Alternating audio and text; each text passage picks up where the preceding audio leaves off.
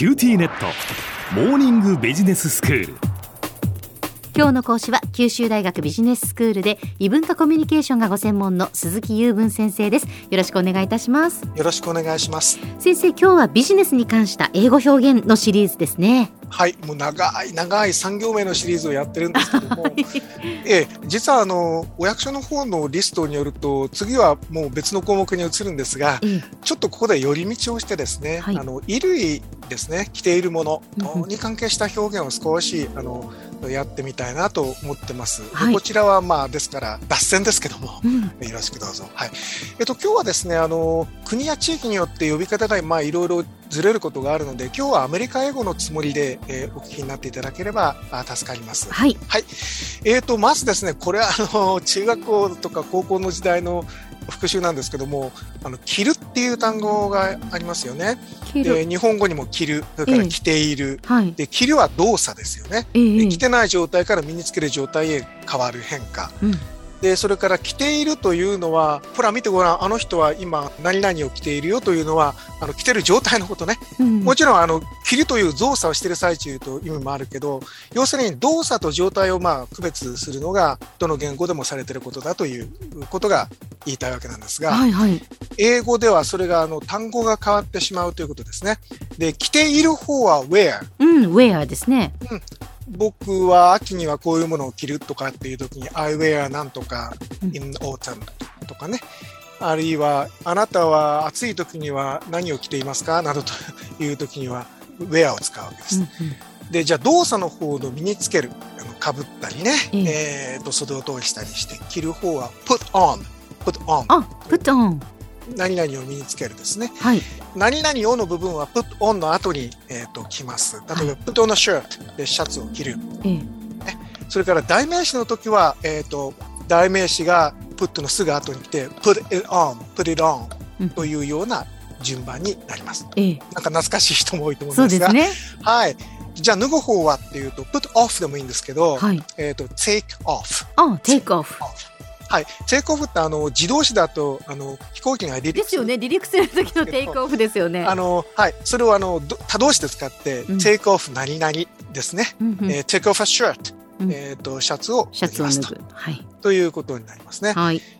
例えば、さっき着ているという表現が出出てきましたけども、ある人が何々を着てる、ね、何々を着ている人っていう表現のバラエティを少しお知らせすると、ええ wear を使うという原則がありましたから、はい a person wearing なんとか何々を着ている人。うんところがね、wearing にしなくても in でもいいんですよ、前置詞の。例えば、制服を着ている人、a person in, in a uniform ですね。おーインでいいんですねはい、いいんですね。それからもっとフォーマルにすると、例えば、a person dressed in 何々。これこれを着ている人、特に高級品とかね、ええ。えー、なんかフォーマルなものの場合にはこういう表現で気取ってみるなんていうこともあるはい。といいろんな。表現ができるんですいねろんな表現ができますね。ええ。それからあの、えー、ととっくりのセーターなどをかかぶるときももちろん put it on でいいいいんですけども、はいはい。頭からかぶるっていう頭からっていう表現は over the head と言います。over the head over the head だから put on a sweater over the head うん。というような言い方になる、はいということですね。えっ、と、着るものって普通、1枚だけじゃなくて、重ね着をするのが普通ですよね。ええええですので、あの、上に着たり、下に何を着てるとかっていうのがあって、あなたその下には何を着ているかとか、その上にはこれこれを着た方がいいんじゃないかとかっていうような表現で、上とか下とか、下とかってなっててくる。これは over と under を使います。うんあ例えば、あ I wear an undershirt under my white shirt. えー白いシャツの下にはアンダーウェアのシャツを、下着のシャツを着ています。みたいなうん。言い方になります。上だったらオーバーになりますね。ええアンダーシャツって言いますもんね。中に着るものはね。英語でもそう言うんですよ。ええ。え、アンダーシャツでいいんです。うん。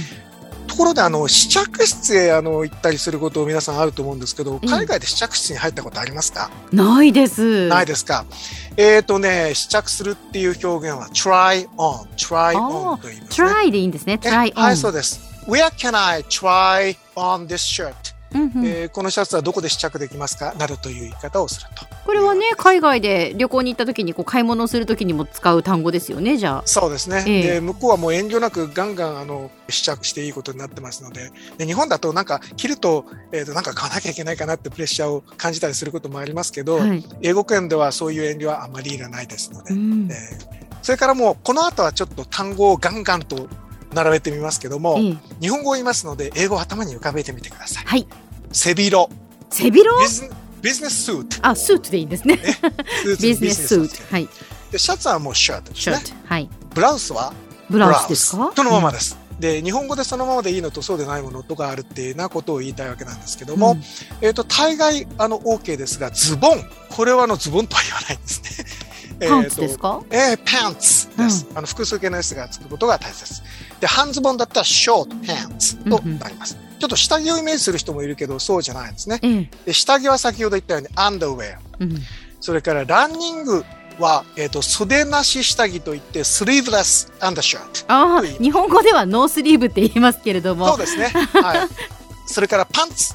これはあの、パンツってあの、この場合のパンツはあの、下に履く下着のパンツ下着。のパンツこれはアンダーをつける、 underpants になりますね。はい。ただし、アンダーパンツは男性用でありまして、ええ女性用はパンティーズと申します。はいはいはい。それからセーター。汗のスウェットをくっつけて、スウェッター、スウェッターと申します。はいこれをあの、セーターと日本語では読むんですよね。最初の S うんをどっかで落としてしまってるわけですよ。ネクタイは？タイねこれはタイですね。はい。はいネクタイと言ってもいいんですけど、ただタイでもいい。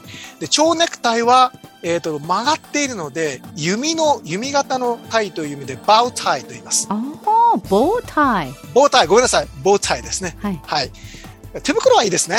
グローブズグラブス。はいはい。ただし、あの、二つにしか分かれてないようなやつは、ミットン。ああそうですねミトンって言いますねはい。えー日本語でもいいと。ただし、これ複数形してミットンズになるということになりますね。はい最後、帽子だけいこうかな。ええ帽子はいっぱいあるんですよ。えっ、と、キャップとハットが違うって話はありますよね。つばのあるそうですねええええそれをまとめて、ヘッドギアという言い方、最近日本語でもあるでしょう。頭につけるもの。ほぼヘッドギアへえっとそういう表現もありますね。えなるほどいやー、全然あの、やりきれませんでした。はい。もっとたくさんあるんですけどね。先生今日のまとめをお願いしますはい。今日はアメリカ英語の言い方が前提ですけども、身につけるもの、着るものの名称と、それからそれに関する動作に関する表現を少し勉強しました。皆さんも使ってみてください。今日の講師は九州大学ビジネススクールで異文化コミュニケーションがご専門の鈴木雄文先生でした。どうもありがとうございました。ありがとうございました。 QTnet。お乗り換えのご案内です。毎月のスマホ代が高いと思われているお客様 QTモバイルにお乗り換えください。あなた乗り換えるわよ。お父さん早く。乗り換えるなら今格安スマホの QTモバイル